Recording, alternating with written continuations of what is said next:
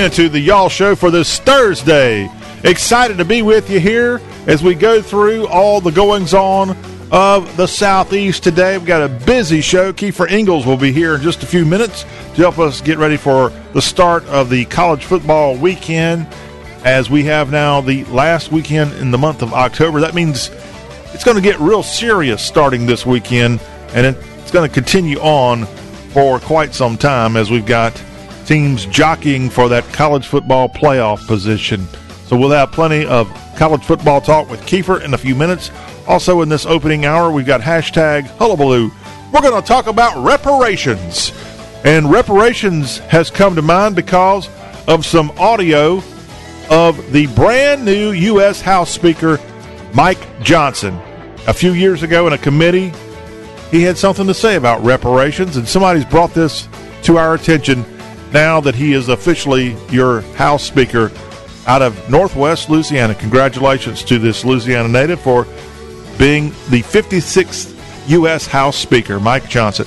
More on that that we'll get to in our headlines today. Plus, we're going to mention a little collard green talk in our opening hour with hashtag Hullabaloo.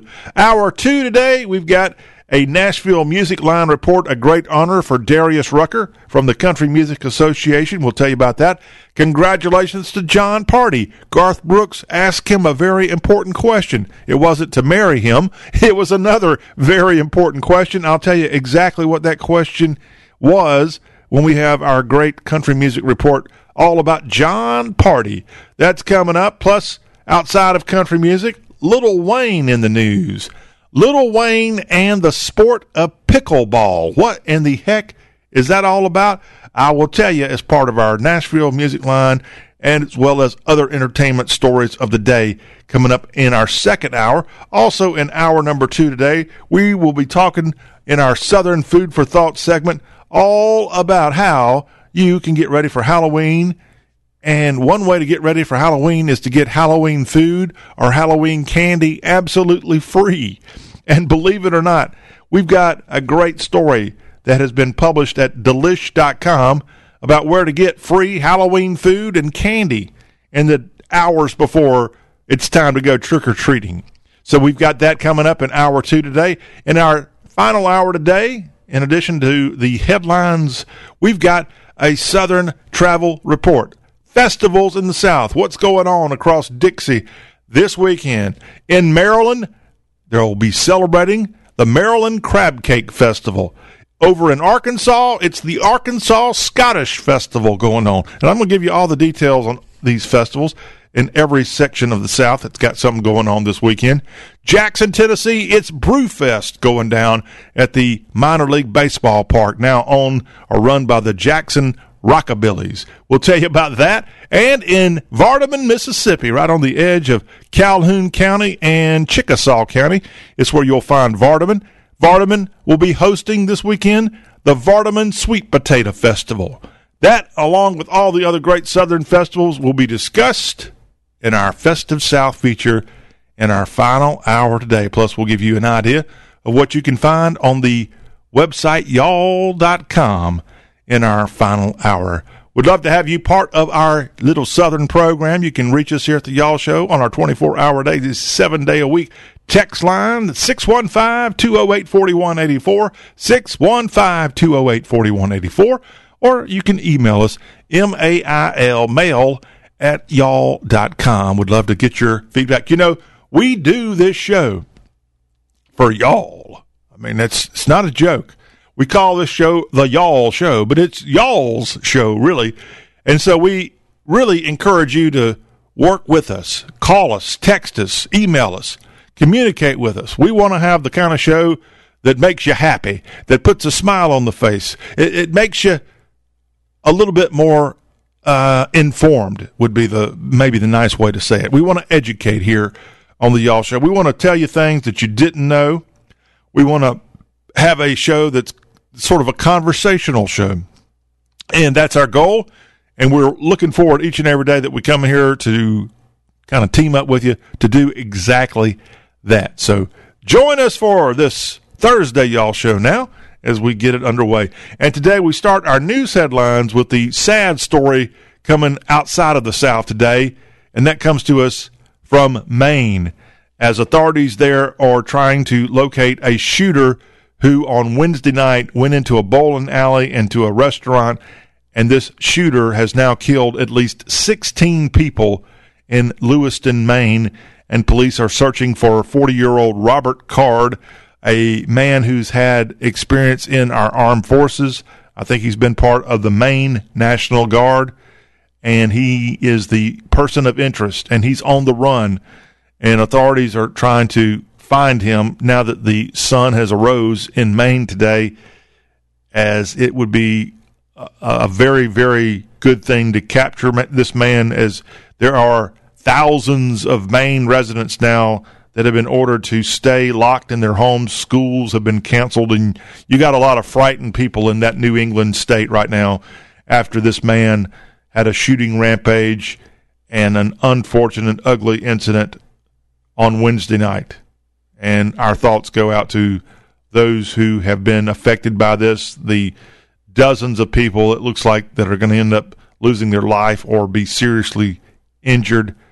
And it's just uh, another mass shooting. I think I saw where this is now the 36th mass shooting in the United States this year. That, according to the Associated Press and the USA Today, in partnership with Northeastern University. And as I said, we've got not just at least 16 people killed, but dozens of people have been wounded in this horrible situation where this guy goes into these establishments in Maine and with his automatic weapon mows them down. And authorities now dedicated to find the shooter. Going to find the shooter. And that's what we hope to do to find this guy, get him locked up, or there's a always a chance that he could take his own life. He could be killed by cops. There's also a chance that this guy is quite the skilled military guy, as it sounds like he is.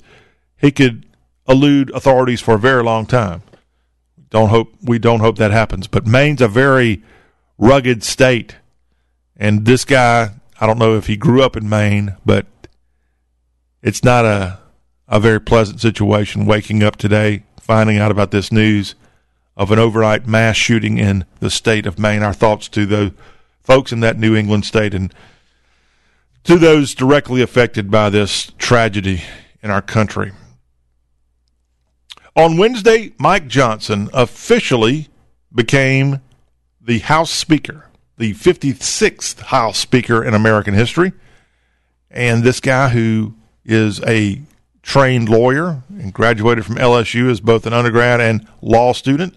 At 51 years old, he went through House the House vote unanimously. No one on the Republican side voted against him, and not one single Democrat voted for him. But that was enough for him to get not 217. That's not what he needed. He got 220. 220 votes. He got all but one. I think one Republican person was not there, and so they did not vote.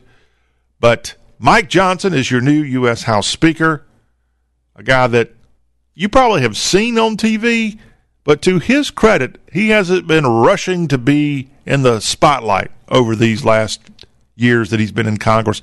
He came into Congress on the Trump wave of 2016. And so now, I guess he was elected in 16, 18, 20, and 22. He's been elected four times. And the last time he was up for office, he didn't even have a challenger in a primary or on the Democratic side, as he represents a very red Northwest Louisiana congressional district. But he checks off a lot of boxes, and if you're a conservative, you should be very proud that in the end, this guy who appears to have the rock solid conservative credentials is your U.S. House Speaker. And as a Southerner, I'm very proud to have a Southerner right there on the uh, on the docket, on the on the what do they call it, the dais of our nation's government, and be there leading our country from the congressional side as a House Speaker. So thank you, Matt Gaetz. I mean, looking back, Matt Gaetz has done us a favor. I think. Yes, we had a couple of weeks of chaos, but some people have said this was something that needed to happen. The Republican Party needed to figure out what direction they were going to go, and with a decision to go with Mike Johnson. This is a more conservative approach, having him be the U.S. House Speaker. And if you watched his address before Congress, he invoked his biblical knowledge and more, quoting from the Bible and pulling out verses I had not heard of. Mentioned Moses. I didn't realize this. He pointed or looked in the direction of the rear of the U.S. Capitol. Evidently, there's a big portrait of Moses in the U.S. Capitol. I didn't know that. I guess when I snuck in there a few years ago, I didn't turn around and look. But sure enough, evidently there's a Moses statue of some type or, or painting in Congress, and that's pretty awesome. And this guy is a, a bright face. He's 51 years old. We wish him well. Mike Johnson, your new U.S. House Speaker, as he was selected on Wednesday to take over that role. Auto workers have reached a deal with Ford, and that's a breakthrough toward ending the strikes against the various automakers. As the UAW said Wednesday, it had reached this tentative contract agreement with Ford that could break through the strike and end the nearly six week old strike that's been going on against all of Detroit automakers. A four year deal, which would still have to be approved by 57,000 union members at the company. If approved, this could bring a close to the union series of strikes at targeted factories run by Ford, General Motors, and Jeep maker Stellantis. The Ford deal, if approved, could set the pattern for agreements with the other two automakers where workers will remain on strike, but we may have light at the end of the tunnel about how this strike can come to an end. The auto workers and their long time, now six week old strike that's been going on against the major automotive forces in Detroit. We've got more headlines that we'll be getting to on the Y'all Show going forward today, including NOAA has come out with a winter outlook. It's going to get pretty chilly in many, many southern states over the next few days. We'll give you a little bit of a heads up on the immediate future as well as what NOAA predicts for the South going forward throughout the rest of this winter. We will have that headline. Also, in our headlines today, the Attorney General of the state of Tennessee is suing the federal government, and he's suing over abortion, a new abortion rule blocking funding. We'll tell you what's going on in Nashville with that, plus some collegiate talk today. About a $54 million donation to a college in the state of Maryland? I'll tell you about this wonderful, wonderful gift to Hood College. Hood College located in Frederick, Maryland. That's coming up. Plus, happy birthday this week to Rhodes College in Memphis. They celebrate their 175th birthday. And I'll tell you more about Rhodes and its long history and some of its famous alumni as this Memphis institution is celebrating 175 years. Uh, I'm going to have to dig up what that word is. It's not sesquicentennial. It's another. It's not bicentennial, and it's not sesquicentennial. It's the one between there, 175. I'm, I know it's a fancy word. I'll try to figure that out before we get to that spot in our headlines today. And some other news out of the state of Tennessee today. How about in the Tri Cities area? A white buck has been spotted in that section of Tennessee. Yes, a deer that's all white. I hope no idiot tries to shoot it. It's a beautiful looking thing, and there are some pictures of this deer crossing the road in Jonesboro in East Tennessee that I've seen, and it's uh, it's pretty cool looking. Not white tail. How about white body deer? Very rare thing to see in uh, in out in the woods. And, and and speaking of deer talk, deer, let me tell you that we're going to tell you all about a type of deer that can be found in certain sections of the South that until this week I had never heard of this type of deer. It's the Sika deer, aka the northern spotted deer, aka the Japanese deer. And this this type of deer has been brought in into a few areas of the South, and it's a kind of odd looking deer, but it's available to be hunted if you have the proper credentials. So we'll tell you a little bit more about that type of deer in our outdoors talk on this Thursday Y'all show. When we come back, we're going to go to the outdoors of college football. Keifer Engles will be dropping by, and he's going to help us get ready for this weekend's college football slate as we've got some good ones going on the gridiron, and he'll help us kind of figure out what we're going to do, especially for those of you who have money that you want to blow on some uh, online betting and more. We'll tell you all about the football conversation with Keifer when we come right back on The Y'all Show.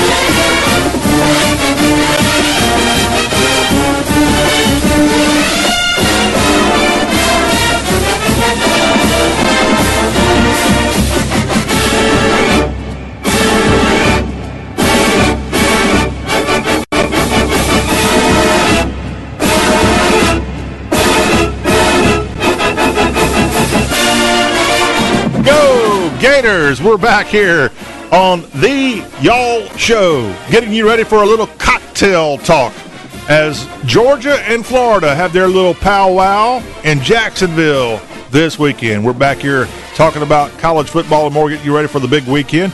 John Rawl, joined by Keifer Engles. Good morning. You got you got your cocktail? I got my cocktail shirt on, man. You do. I got little cocktails all over. Yeah, it, it actually does have cocktail Yeah. glasses on there. It does. What's your favorite cocktail? And I'm sure your mom's listening. I like a nice old fashioned, man. An old fashioned. Would that be a good thing to have in Jacksonville this weekend? I mean, I don't know. It just depends on which team you're going for. I think we're going to have an old fashioned butt whooping. I do believe that's what's going to be in store for the Florida Gators this Although weekend. Florida, I was ready to count them out, thinking that the Napier experience is going to be a bad one, and they go and, and win in Columbia against the Gamecocks, and they must have been off last week. I believe they were off last week. And so they've got some momentum going into Florida, Georgia, Georgia, Florida. And Georgia doesn't have that much momentum going And, and I know game. that. And Georgia's maybe looking ahead to Mizzou. I mean, they would be wise to do that. You know, they're coming off a bye week as well. And, you know, they played Vanderbilt for their last game two weeks ago, and they only won by 17 points. They let Vanderbilt score 20 points against them. Um, so, Georgia, what are they what are they doing down there? I mean, that's not what you want to do, be doing midway through the season. Yeah, and uh, we've seen Georgia struggle with Auburn. Yes. They struggled a little bit with UT Martin. I'll tell you, I mean, think, so they? Georgia started off the year They 0 didn't blow UT Martin out early, right? No, it was uh, 21 to 7 at halftime. That's what I thought. Right. And it's UT Martin. You know, that's not it's not great. You know, they beat South Carolina Don't you 24 be to talking about them Skyhawks. 24 to 14. UAB, um, they only beat UAB 49 to 21. I mean, yeah, they scored 49 points, but they gave up 21. You know, this is not a Georgia defense of the last couple of years. They lost, I'm pretty sure they lost all 11 starters last year. So it's a totally new defense, and it looks like it. Give me the breakdown on Georgia's quarterback. You know, Mr. Bennett's moved on. So, So, Stetson Bennett obviously was there forever, and now this year they've got Carson Beck. Um, he's a decent quarterback. I think the quarterback play is not where they're having many of their difficulties right now. He's you know he's being pretty consistent. He can run the ball. I think the the main thing right now just they're just playing down to the opponents. It kind of feels like. so Georgia is in. I mean, that's why we saw the other day the odds makers have already put Michigan Right. ahead of Georgia for Right. winning the Natty. So I don't know if that's been affected by the past week of news coming out of Michigan, but you know we could have a whole hour segment on on what's gone down up in Ann Arbor over the past week. I mean it's it's probably one of the bigger stories in college football history, if I had to say. Well, I only know about it because of SEC shorts. I think they've even had a, an additional SEC short this week. I haven't seen the additional one. Yeah, it's I- all about stealing signs. so crazy, dude. So Michigan is still currently the Still the, the top S-T-I-L favorite. or Steel. S-T-E-A-L? Steel. Pittsburgh Steelers. No, they're still the number one team uh, odds wise to to win the college football playoff this year. Georgia is a close second, and then it just drops off Florida State, Ohio State, Washington. So All right. Well, some of these conferences out here have better, or, I guess, more teams in the top ten right now. Still, the SEC only is it only represented this week by Georgia? Did Alabama? in the top ten, Yeah. I don't remember exactly if, where Alabama. I believe Alabama. Let's see, they are at nine. They so did get in Georgia, Georgia, and Bama in the top ten. You know, if this was next year, OU and Texas are also in the top ten. Uh, let's see, and then the the next highest ranked SEC member is Ole Miss at 12. Okay, so it's still a season right now not looking too good for SEC fans, uh, with Georgia being the lone team right now that seems to be on a fast track to the playoff. But Alabama can easily get there if they can win out. And then you mentioned that team from Oxford. Yeah. And they've got, They got a shot. They got Vanderbilt coming into Vaught Hemingway this weekend. A Little homecoming game for them. And then after that, what do they have? They've got Texas A&M coming down to the Vaught the, the following weekend, uh, November So- so- the 4th. next week would be probably the one to be definitely if they could get past A and M, look out. Lane Kiffin might have a team that's playoff bound, whether they get into the SEC championship or not. Right. I mean, it would al- almost be, you know, it, it all all comes down to if they can somehow beat Georgia. I mean, that's that's the the only thing standing in their way. But I mean, it's the it's the biggest mountain that they could possibly have in their way. I mean, it's Georgia. They're Yeah. they're pretty dang good. I mean, next year the 12 team playoff is going to be a totally different story when it comes to the, getting up on the end of the season. I think these schools having the opportunity to host these playoff games on campus is mm-hmm. going to be unbelievable. Obviously, that's not until next year, but You're ready for next year. I'm, I'm ready for it. It's a little bit easier to get in that playoff next year. Speaking of future games, and I don't want to get ahead too far because we still got to talk about the rest of this weekend. But is it next week LSU and Alabama play? I believe it is next week. Yeah, and I think uh, LSU may have this weekend off, so they're going to be. not next. Yeah, next week, the fourth. Right. I knew that was coming up pretty quick, and that's going to tell us tell us a lot about Bama. It's going to tell us a lot about them, man. I don't know if, if you know their I don't know if their offense can keep up with LSU's offense. And I I also know about Alabama's future schedule thanks to SEC Shorts this week. they're picking on those Chattanooga Mocs. Yeah, yeah. They got Alabama does have Chattanooga the the week after that, I believe. Don't don't sleep on the current Southern Conference leaders, UTC Mocs. Chatta. There you go. All right. So, any other SEC contests we need to be looking out for this weekend? Uh, there's a couple more big games. You know, Tennessee's got Kentucky this week. Um, oh, the so beer that's a, barrel battle. All right. That's always a exciting one. It shouldn't be in October though. That should be somewhere in mid-November. You know, the schedule's all out of whack this year. It's all out of whack. It's going to be all out of whack next year as well. I mean, it's there's no more divisions, man. No more East and West. Yeah, but still, some of the traditional rivalries need to be not to be only preserved. kept- preserved, but preserved in the schedule in the time of year that they should be. I agree. Make that happen, Keifer. I know you've got a Let me- fast I'll, I'll send a, a quick text over to my man Greg and get it fixed up for us. Sankey. Yeah, we go by. He, we were on a first name basis, me and Greg. You know. Uh, you know, I used to know Mike Slive. Oh yeah. Yeah, his That's cool. his secretary always looked out for me when I would go to media days and get me an interview with. Heck yeah. He taught me the term paradigm shift. Paradigm shift. Yeah, we were talking back in like 2011. Like when Alabama kind of started getting a little worse and Georgia started getting a little better. We were talking about potential new members for the SEC. And his word to me was, well, until there's a paradigm shift in athletics, we will not be looking at expansion. And there's been a couple of paradigm shifts. Seems like there's a paradigm shift every year. Slive was a pretty uh, savvy civil rights lawyer prior to getting to athletic administration. Sankey is not a lawyer, as far as I know. Sankey is the best man for the job, man. Is he? I think so. I mean, you look at you look at well, if you look at from a business perspective solely, um, the amount of money that these that the conference is making compared to the previous admin is hand over fist. Kind of similar with the NFL with Goodell. Hmm. Why they keep extending him to thirty million dollars a year? I would say Sankey's definitely done a better job than the Pac 12 commissioner. Right. Sankey still has a job next year. yeah. He might be working for the SEC. I don't think so. That guy's bad news wherever he goes. Okay, so we got SEC covered. We got Kentucky and Tennessee. What are your thoughts on that one? I mean, Tennessee's a three point favorite. I think it should be a little bit more than that. I don't think Kentucky's got the juice like they did last year. I mean, they obviously their record uh, is five and two. They're the same record as Tennessee, uh, but you know, Kentucky. I mean, they got blown out by Georgia, um, pretty much blown out by Mizzou, lost by two scores, and uh, that was a game they're you know favored to win before the game. So I like Tennessee this weekend. But where's their headspace going to be at? You know, pretty much with all their season goals completely out the window and unattainable now. I mean, the path to the playoff for the Vols is, you know, next to not not possible at all. So I don't even. I mean, they they would need Georgia to lose twice to make it to the SEC championship, as well as the Vols winning out. So I think, I mean, where's their headspace going to be? We'll find out on Saturday. This game's in Kentucky at Kroger Field. I would great atmosphere up there in Kroger Field, man. I, I, I would be if I were a betting man, put my money on Big Blue Nation on this one. Frankly, this is your evening game on ESPN Saturday. Kentucky, Tennessee. That Vandy Mississippi game also is an evening game. Indeed, six thirty. Mississippi State, the high-powered offense that they are will be going to Auburn. I'm kidding on that. They got Mike Wright, baby. What did they get? One touchdown. yeah, they week? got one touchdown, and that was uh, enough to beat Arkansas. Right, Mississippi State. You know they're the they're the proud holders of three of the low the top three lowest scoring SEC games of all time. That one last week was. That was that was the third highest. So Mississippi State Auburn, I believe it was in 2011, was three to two. Um, Mississippi State Alabama back in the 80s was seven to three or six to three, and the then one this, they won. Yes, and then this when game Alabama was number one in the country. Maybe.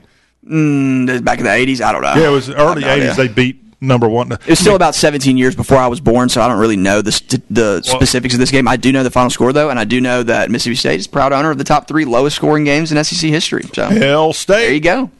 All right, so the Bullies will be on the plains taking on an Auburn team that's struggling. Tough I, I place think, to travel to though. Yeah, but come on, what's going on with Hugh Freeze? I mean, the the uh, the natives are getting slightly restless. They get restless v- very easily down there. You know, it doesn't take much to get them all riled up in the plains, and you know they're very quick to, to jump to conclusions down there. Keifer Engles is with us here on the Y'all Show, getting ready for college football. There's a rumor floating around here that you were spotted on the plains There could be a, a confirmed rumor in the last week. in you the last week. You know, the Rebels had a game down there this past weekend, and uh, the Plains. What a place, man! you like it? It's a tough place to go in and play. If I had to, if I was a player, I mean, I couldn't imagine. I mean, it's a loud spot. You know, there's not much, you know, around the city of Auburn, Alabama. It's a cool city, but you get right outside the city, and you're. That's why you got to go to Opelika, man. I mean, you're in the plains. Yeah. All right, so you got that game going on mid afternoon on the SEC Network, the Bullies of Mississippi State and the War Eagles of Auburn. And the early game, by the way, on ESPN Saturday. fest. What? Snooze fest. Is South Carolina, Shane Beamer's team, really struggling as they were hammered last week? Absolutely hammered. I mean, big time. Yeah, and they've got a- 34-12. Well, they got beat on the road at Mizzou. Now they got to go on the road to Kyle Field to take on the Aggies. Another horrible place to play for, for a road team. Uh, I don't know if they're going to get up and involved for South Carolina coming to town, though. We'll see.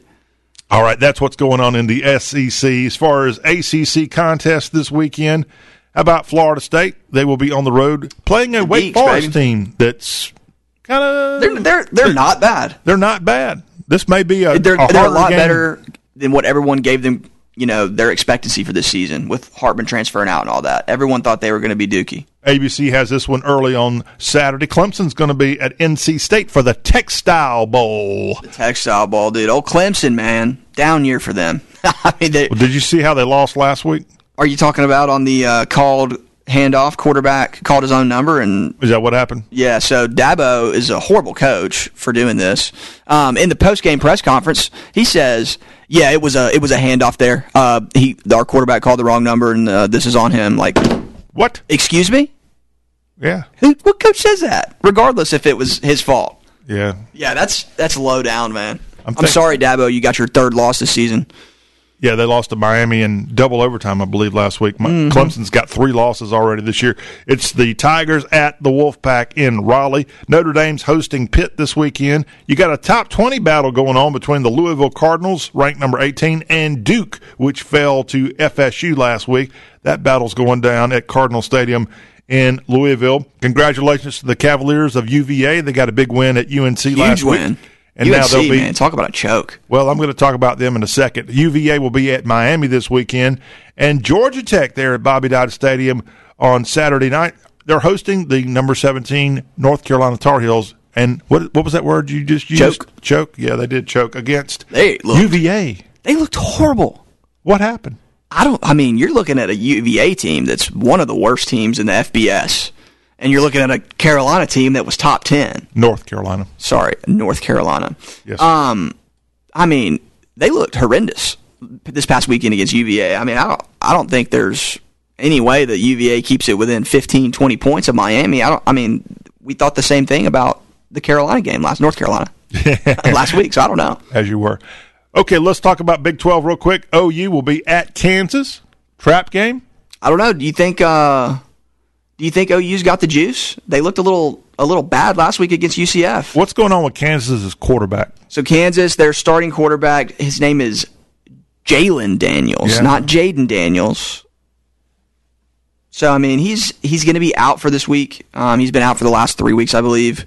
I believe it's an ankle or a knee injury, if I'm, if I'm not mistaken. Um, but they're they they don't have the firepower like they do when he's there. So I don't expect Kansas to be able to hold with the All right. Lumasunas. Fox has this one early game from Lawrence. K State, just down the road in Manhattan, will be hosting the Houston Cougars in a Big 12 battle. UCF and West Virginia get together. West Virginia really had an opportunity last week against the Cowboys of Oklahoma State and lost at home. And Texas, ranked number seven in the country on ABC mid afternoon, they've got the BYU Cougars coming in for a Big 12 battle. Cougs. Yep. And Baylor's got Iowa State. Oklahoma State will be back at Boone Pickens taking on the Cincinnati Bearcats. So, any of those games mean anything to you? I mean, just seeing how OU responds after last week. and I mean, they almost lost to UCF. I mean, came down to the very last play. It's just you know Oklahoma. They finally getting into a position where they they could make a run for the playoff, and then they play down to UCF. I mean, it's just crazy. All right, let's talk a little FCS. The North Alabama Lions will be in Clarksville taking on the Austin Peay Govs. I watched Austin Peay last week. Did you see them? The governors, no, I did not. they played a game in this crazy UAC conference that they're in, and they had a game way out in Cedar Cedar something Utah, taking on Oh. Southern Utah, the Thunderbirds. And the game went late, and it was a, a I think a double overtime game. That's why I, I tuned in and saw Austin Peay survive. The Governors got the win this weekend. It's the Lions from Florence coming up to Fortera Stadium in Clarksville for a contest there in Middle Tennessee with the Govs and UNA. In the Big South OVC conference going on on the gridiron this weekend, you've got the Gardner Webb Running Bulldogs hosting the UT Martin Skyhawks. That one Gardner from just Webb. outside of Charlotte, where that one's going down. T State, uh, Tennessee State University has that team from the St. Louis area, Lindenwood, coming over. And then SEMO will be visiting Nicholls State. That's from the Big South Conference. And then in the CAA this weekend, you've got Richmond hosting the Campbell Fighting Camels.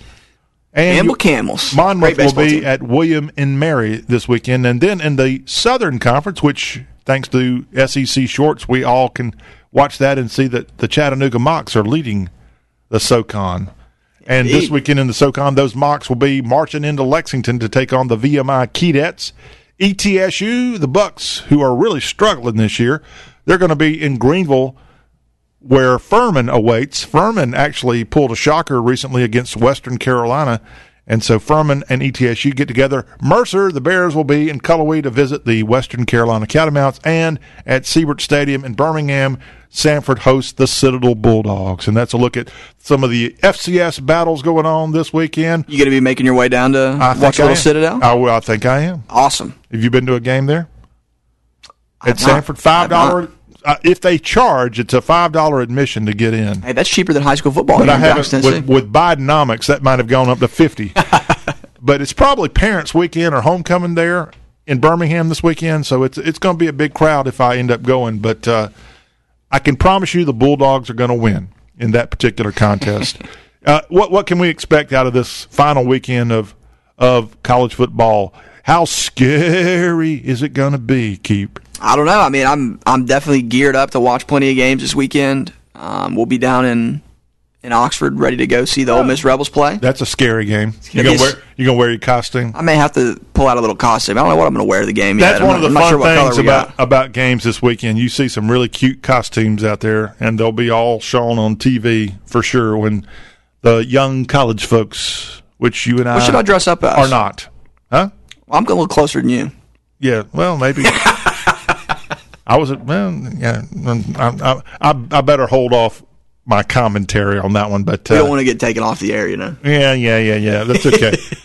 hey, we're all college students at heart. Exactly. That's why we all love the game so much. Man. Yeah, it's a great game. It really is. Keifer Engles, thank you so much for stopping by. I appreciate you having me, man. college football talk, getting you ready for the weekend, and we've got some much better games set up for next weekend that we'll be diving into. Indeed. We're going to have a much better segment of the Y'all Show coming right up. It's not hard to get any better than one we just had. oh, I'm teasing, man. We'll be right back with more of the Y'all Show.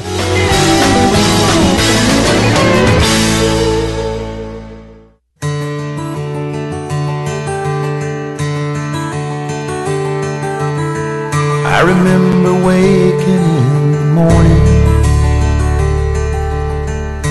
to the sound of a rooster's crow. Mama cooking in the kitchen, and Arthur Godfrey on the radio. Me and Dad were just like strangers We never did see eye to eye. It came to blows one Sunday morning. So I packed my bags and I said goodbye. And when you leave that way, you can never go back. Train won't run on a torn up track.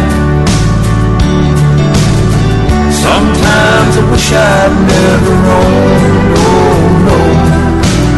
Cause when you leave that way, you can never go home. And we're wrapping up the opening hour of our Y'all Show for this Thursday with a little hashtag hullabaloo and a little Confederate Railroad music. Some good stuff there. Don't tell Yvette Carnell about Confederate Railroad because she is the CEO of ADOS and she's very busy on social media here in the last day, as she can be found on the X account Breaking Brown. And again, Yvette is the CEO of ADOS, the American Descendants of Slavery, an advocacy foundation that's a grassroots organization that arose in response to a national landscape rife with yawning racialized gaps. Not my words, right off the website. And this group, ADOS, has an eye toward the origins of the asymmetrical outcomes located in the institution of slavery. And their organization prioritizes reparations for descendants of chattel slavery in the United States of America. All right, so basically, this is a group trying to get reparations. Yvette Carnell is her name, at Breaking Brown on social media.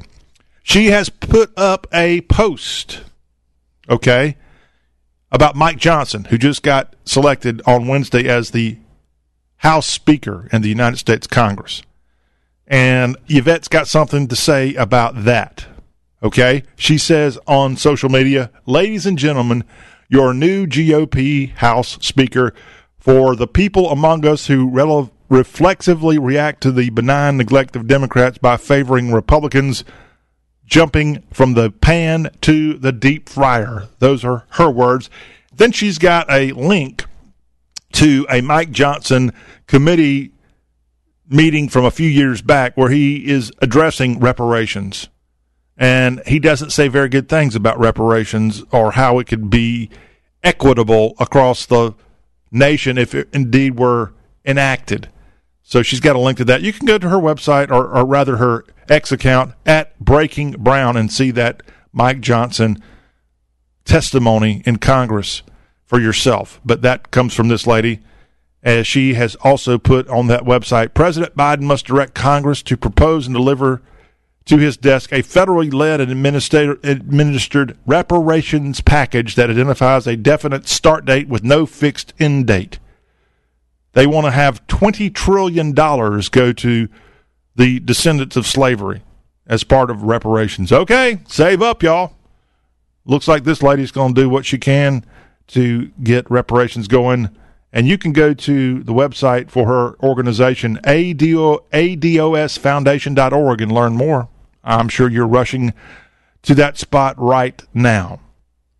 And also in our hashtag hullabaloo today, we have a text coming in coming in from D Valley. D Valley shows a image of a gigantic snake on a toilet and the image of something like, hey, you wouldn't want to find that early in the morning when you wake up. Heck, no, you wouldn't want to find any time of day at D Valley 17. And D Valley 17 adds to the little emoji, put my tennis shoes on. If, if, if she found this in her bathroom, quote, put my tennis shoes on, gently grab that thing by the neck, lock on them, put it in a container, and call animal control. Hashtag Southern. Uh, that is a very good plan if you see this kind of massive python in your bathroom in the early morning hours. I hope that thing's a fake. Please tell me so. I won't be able to sleep tonight. That wraps up hour one. We'll be back with more after this timeout.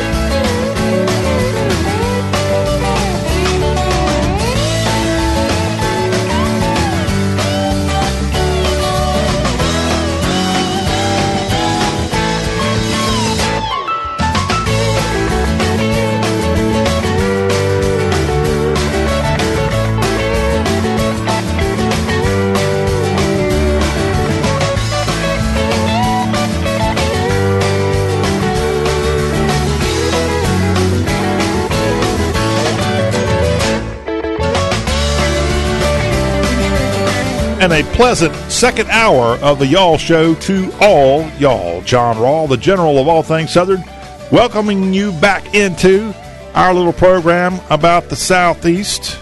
In this hour, we've got headlines. We'll tell you the latest out of Maine after a tragedy Wednesday night where a mass shooter has killed at least 16 people in that New England state. We'll tell you what we know and how this shooter is still on the loose. Hopefully, the law enforcement officials of Maine will be able to bring him in very, very soon, as people are definitely on edge in the state of Maine today. We have that info coming, as well as other headlines across the Southeast. More on the appointment of Mike Johnson as he has been selected by Republicans to be the House Speaker as he thanks to Republicans, by the way, only Republicans. He got 220 votes on Wednesday. That was enough to get him across the threshold to become the 56th U.S. House Speaker. And we'll tell you more about how he's going to govern and more in our headlines across the Southeast today. But we also have other information that we'll be passing on to you here on this Thursday Y'all show. We will be telling you as part of our headlines today about deer as a very rare white deer has been spotted in East Tennessee. I'll let you know what uh, what to do if you come across white Bambi. Although I believe it was a buck. I've seen the photo; it's got a couple of horns, so I, I guess that makes it a buck. but a beautiful creature. Also, some colleges across the southeast with some news making stories today. A Maryland college has received a $54 million donation Impressive numbers for a small college. Also, we will be saluting Memphis's own Rhodes College as they're celebrating this week their 175th birthday. Congratulations to this historic school in the city of Memphis, which actually got going in Clarksville, Tennessee, back before the Civil War. So, some college talk coming your way, plus more political talk as Mark Walker, a former congressman in North Carolina, has decided to stop running for governor of North Carolina, and instead he's going to try to get his old congressional seat back. We'll fill you in on that information as our news headlines continue for this Thursday, hour two. Also, in this second hour of today's Y'all Show, we've got our entertainment news, and we want to congratulate Jon Pardi. He is not a native Southerner, but he got here as quick as he has been able to. And guess what? Jon Pardi Oh, he's got some great songs. We'll have to play one of Jon Pardi songs coming back from the break. What an honor for him. I'll tell you all about it. And Garth Brooks is the man behind the honor. So we'll tell you about that country music news. Lainey Wilson. I gave you all a little tease earlier in the week. I ran out of time, frankly, but she has just announced her 2024 tour, and it is all over the place. And I'm going to walk through with a little bit more time today. I'm going to walk through some of the great southern destinations that you can find Lainey Wilson as she's going to have her own headlining tour in 2024. That's coming up in our entertainment news. And then outside of country, I've got some, I guess you would call it rap news to tell you about. It's about Lil Wayne. Lil Wayne and pickleball. What the heck is that all about? Well, stay tuned. We'll give you that information as part of our entertainment report. And before this hour is up, we're going to tell you how you can get Halloween food and candy absolutely free. So stick around for that great information. Spotify, iHeartRadio, TuneIn, Apple Podcast, and Apple iTunes are all ways you can find the Y'all Shows podcast. In any of those options, just go there and search Y'all Show, and you should, you should be able to see our beautiful logo staring right at you in the face, and you just hit the button, and you'll be set to listen to our program. We love for those of you who catch us on the radio each and every day. That's awesome, awesome to hear. But we know that some of you might end up having to get on a telephone call. You might have to take a kid to school. You might have to go to work and you may not be able to listen to all of the program. So, for those of you who are wonderful radio listeners, this is a good thing to know that you can go back on your own time and listen to the Y'all Show. But if you are a regular subscriber to our podcast options, all free of charge, by the way, thank you for finding us on those various podcast platforms. And we can also be found, FYI, at the South's homepage, y'all.com. Just go there and search for a little red tab that says Y'all Show, and you'll see all of our episodes. Plus, we want to invite you to be a participant in the Y'all Show, and you can find the Y'all Show as we are on a text line that you can text in if you would like to do that. We would love to hear your feedback. Our text number 615-208-4184. You can also email us anytime at M-A-I-L mail at Y-A-L-L.com. Mail at y'all.com. Love to hear from you here on the show all about the Southeast. Picking up our headlines across Dixie today, President Joe Biden has just ordered the lowering of flags around the country as a memorial to the at least 16 people who have been killed overnight in the state of Maine in a mass shooting. As a man with military training has gone in and killed many people at a bowling alley as well as at a restaurant there in Maine. And a, a real tragedy on Wednesday night, a night where people in Lewiston, Maine were out having a good time at a restaurant, having a good time at a bowling alley. And this man, 40 year old Robert Card, is the person identified as the shooter, the man of interest. And he has gone in, it looks like, and mowed down innocent people. Dozens more have been wounded, many critically. And just a, a terrible, terrible thing, right? When we have been immune, I won't say immune, I don't remember having a mass shooting story, at least in the last two weeks. You know, that's a sad thing to admit. I think it's been at least two weeks since we've had a mass shooting. I, I'm not sure exactly when the last one was, but there are there have been many already this year. And Robert Card was a firearms instructor, plus he was in the Army Reserves. So he had military training. He knew what he was doing with guns, and unfortunately, on Wednesday he went in in Lewiston, Maine, and it appears this man has killed more than a dozen people. Our thoughts with that community. And as mentioned, this is not our first mass shooting of the year. And it will likely not be our last mass shooting of the year. And I'm all for, personally, I'm all for the Second Amendment. It's a great thing. But why do people go kill people like this? I mean, to protect yourself, you don't have to have the ability to kill 16 people. This was an offensive thing. This was this man who certifiably was having mental issues. That's already been reported. And how he got his hands on a gun. We've got a lot of guns out there, y'all. In a state like Maine, there are a large percentage of the residents of that state that have guns. They they are not the most strict state in the country, and that's a good thing. That's a good thing. But this guy goes and kills all these people, and you know this is a state, by the way, Maine. In 2022, during the entire year, they had 29 homicides in the entire state. 29 homicides. And today, they've got at least 16 people who've lost their lives in this one one outbreak of violence. The governor of the state, Janet Mills, has released a statement echoing for people to shelter in place because the shooter's still on the on the loose. And Governor Biden, or rather, President Biden has told the governor that there will be full federal support in the wake of this horrific attack.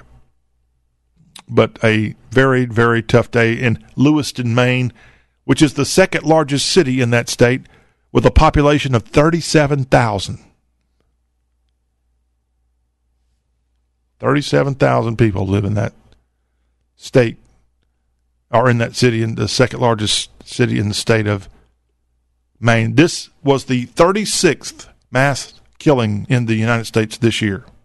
36 mass killing. Just a unfortunate thing to report on, and our thoughts go with the state of Maine today. Wednesday on Capitol Hill, Mike Johnson of Shreveport, Louisiana, was voted on and was selected as the House Speaker. Congratulations to this congressman. He was first elected to Congress back in 2016, and he is a 51 year old lawyer that has been serving as a congressman all these years. Relatively unknown. I like following politics. If you would have put him in a lineup, I would have been able to look at him and say, yeah, that guy looks familiar. I would not have been able to tell you his name. He's kind of been in the background, in the shadows. But you know what? He's a solid conservative, it looks like, and that's a good thing. Mike Johnson, a Southerner, back on top as the House Speaker. And I guess he may be the first House Speaker from the South since Newt Gingrich. And Newt Gingrich was actually a Yankee. Yes, I know he represented Georgia, but Gingrich was not really Southerner by the grace of God. I guess he was a Southerner by the grace of God, but he was really a born and bred Yankee. and he might as well go back to being a Yankee based on some of his thought on a lot of stuff out there these days. Uh, and I don't even know if he's living in Georgia. You know, his wife was the ambassador to the Vatican, and I know he was in Rome for a while. Uh, yeah, and and and I, I'd have to go back. Let's let's let's do a little deep dive if you don't mind, because this is important stuff here. House speakers. Mike Johnson is the 56th House Speaker. So let's see what we can find out here. Speaker of the House of Representatives, Mike Johnson, Mr. Speaker.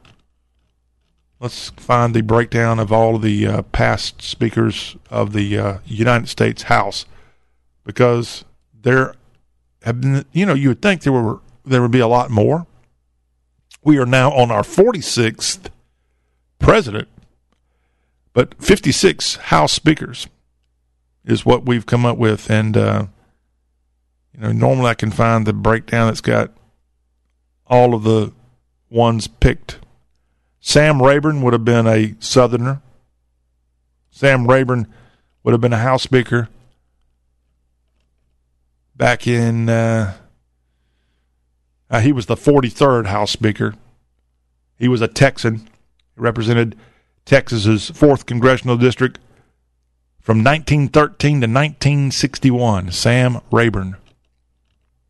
So I don't have the whole breakdown of all the other House speakers at this point, but we got a, a guy that actually used the word y'all in his right there in some of the early st- moments of his speakership.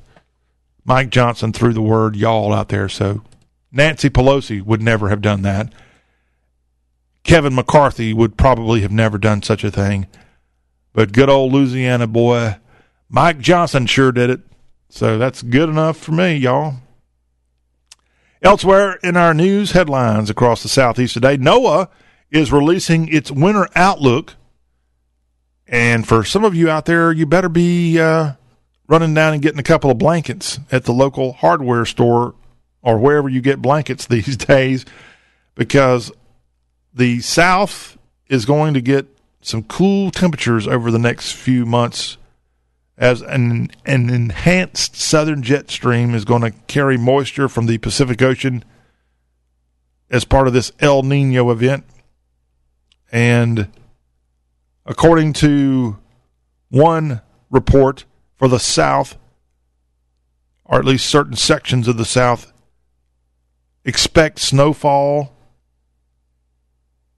across some of the South with an average of 1.6 inches and 29 days of below freezing temperatures expected in certain or most sections of the South. You you can go to NOAA and read more about all these forecasts, but uh, maybe a little cooler temperatures and more wintry weather. I would say from Tennessee north, really, that's what it looks like. Tennessee north is going to be a little bit cooler than expected, and then all of the Gulf South states and the eastern seaboard, temperatures might be a little bit wetter and, and a little bit warmer than in past years. But overall, I would say not tremendously too much different. Nothing too extraordinary going on. Let's take you to Nashville. Tennessee's Attorney General says the federal government is wrongly withholding millions of dollars in family planning funds after Tennessee refused to comply with federal rules requiring clinics to provide abortion referrals because of the current ban on abortion. Jonathan Skrmetti is Tennessee's Attorney General, and he's now filed a complaint in the U.S. District Court in Knoxville seeking to overturn the U.S. Department of Health and Human Services decision. In a statement, Skrmetti said that we are suing to stop the federal government from paying or from playing politics with the health of Tennessee women. Our lawsuit is necessary to ensure that Tennessee can continue its 50 year track record of successfully providing these public health services to its neediest population. A spokesperson with Health and Human Services said the department does not comment on pending litigation. Under the latest rule, clinics cannot use federal family planning money to pay for abortions, but they must offer information about abortion at the patient's request. All this coming after Roe v. Wade overturned. A political story out of the state of North Carolina today Mark Walker was running for governor and now he's decided to bow out of that race. The former Baptist pastor from Greensboro has now launched a bid instead of for governor, he's going to be running to reclaim his old office of being a congressman from that portion of North Carolina, as he had represented that congressional district in Washington, D.C. for six years. He held the seat until a redistricting cycle opened the door for a Democrat, Kathy Manning, to take over for his area. And he said that he didn't really leave voluntarily. And the North Carolina General Assembly has now gone in and changed the lines to where he could win because it's a more right district, a red district. And he feels like he can win his old congressional seat back. So Mark Walker out of Greensboro deciding to stay out of running for governor and instead go back for his old job of U.S. congressman. Elsewhere in our headlines today, some higher education news. Small college out of Frederick, Maryland, Hood College, an independent liberal arts college located in the state of Maryland. Hood just received a $54 million donation from the Hodson Trust, the largest donation in Hood College's history. Congratulations. This is a great gift as the Hodson Trust focuses their efforts on increasing accessibility and affordability for higher education. And there are lots of students that go to this college that are in need. As this new large and new endowment will be used exclusively for student scholarships, according to a release from the university. College president Andrea Chapdelaine told a Maryland TV station that the trust was founded by Colonel Clarence Hodson in the late 1800s and has been donating money to colleges in Maryland since the early 1900s. A huge gift for this private liberal arts college in Frederick, Hood College, 54 million coming your way. Congratulations. We want to wish Rhodes College all the best. Rhodes College is based in Memphis, and they're celebrating right now their 175th birthday. And this is a college that has produced Bronze Star medals, they've produced generals, Pulitzer Prize winning authors, and there is a United States Supreme Court justice right now on the bench who is a Rhodes College alumni. And that would be Amy Barrett. But yes, Rhodes College in Memphis celebrating 175 years. Congratulations. A little bit more about Rhodes. It got its start as the all male Montgomery Academy in Clarksville, Tennessee, back in the mid 1830s. That's where its origins can be traced. And ultimately, in 1848, the Tennessee General Assembly authorized the Academy's property for the establishment of the Masonic University of Tennessee. Good old MUT. but then the university got passed over to the Presbyterian Church and renamed Stewart College. And then the Civil War came, and a lot of things made colleges not really that all that important at the time. And after the Civil War, Stewart College would be renamed Southwestern Presbyterian University, and ultimately the school would relocate to Memphis, and it would be renamed Rhodes College, and that's what it, has been called now. I think for about fifty years, Rhodes College in Memphis, and it has a very good academic reputation, and has a very beautiful location in the city of Memphis. There's the Mike Curb Institute for Music. Mike Curb, the former lieutenant governor of California, who has a big presence in Nashville, but he's got his Institute for Music at Rhodes in Memphis.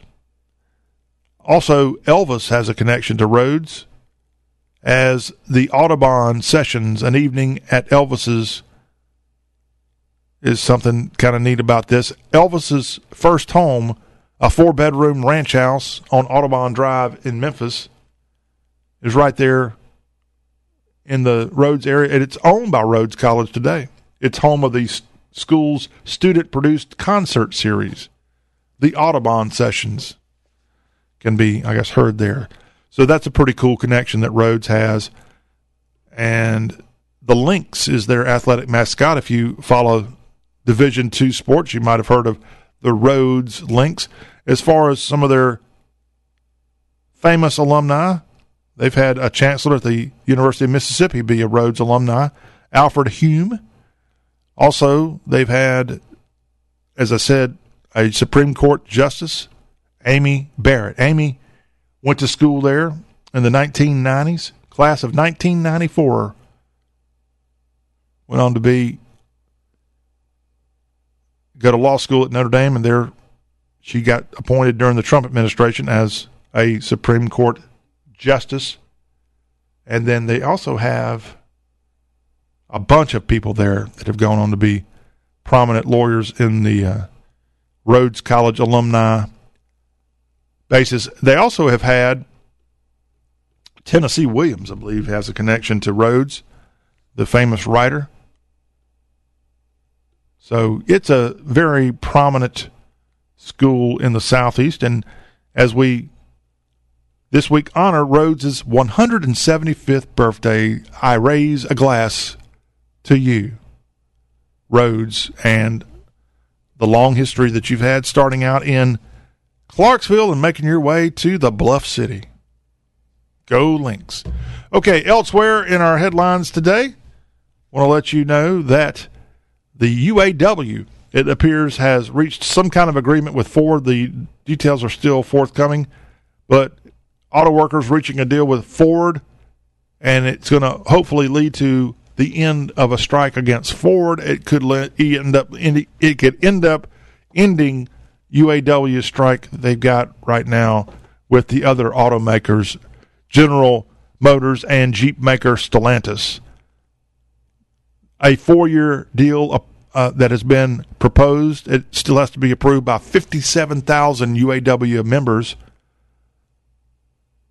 but a nearly six week old strike against Detroit automakers might be coming to an end. We'll we'll find out how the union votes, but a deal, at least tentative deal, reached with Ford between Ford and the UAW. We'll keep you posted on the details of that.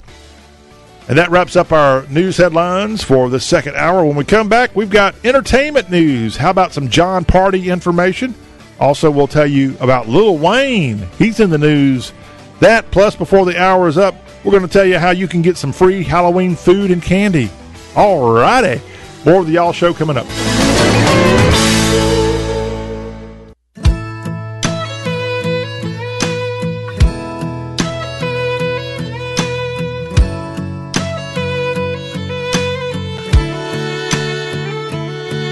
Her hands wrapped up in mine, tears rolling out of her eyes. No messing with a made up mind. Sun setting on goodbye. Yeah, it's hard to believe it wasn't me trying to leave this town. It ain't always the cowboy that ain't got a lot of hang around.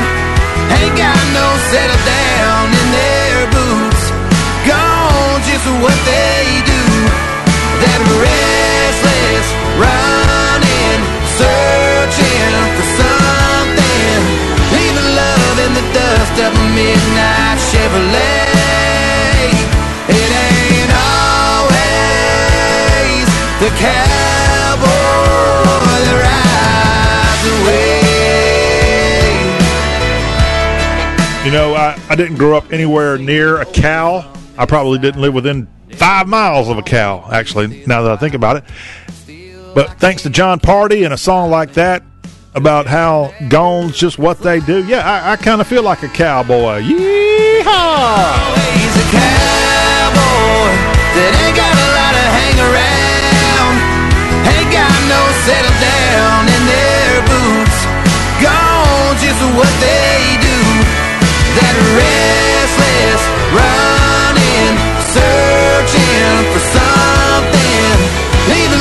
the dust of a midnight Chevrolet.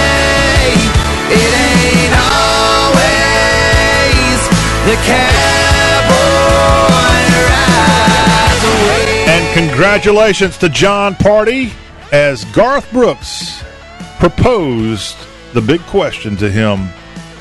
Garth helped bring in Jon Pardi into the family of the Grand Ole Opry with the induction of Pardi. Kudos to this great singer of hits like that one right there. Tuesday night, the Grand Ole Opry welcomed in Jon Pardi as its newest newest member. John said it's cool to have two of your heroes kind of make it happen from Alan Jackson to Garth Brooks. And I always think about what my eight year old self would think about that. But how about that? The newest member of the Grand Ole Opry, Jon Pardi, truly the the elite of country music is to be a part of that, and uh, pretty cool to have Garth Brooks on board to to welcome you in with songs like "Last Night Lonely" and "Dirt on My Boots," "Heartache Medication," and more. He's one heck of a a performer, and I love the fact that Jon Pardi's style of country music is pretty darn conservative. He's good country music.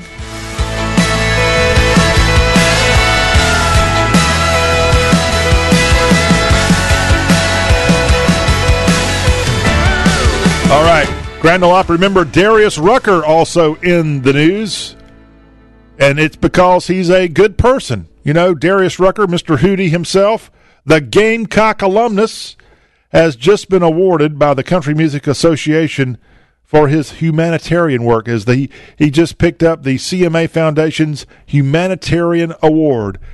And on Monday, Darius was surprised with the award when he was a guest on the Kelly Clarkson Show. The CMA Humanitarian Award it recognizes a person who has served as a humanitarian through community leadership, financial support, personal volunteerism, and advocacy. And Darius Rucker has done all of those things. He's done it through a variety of, of efforts.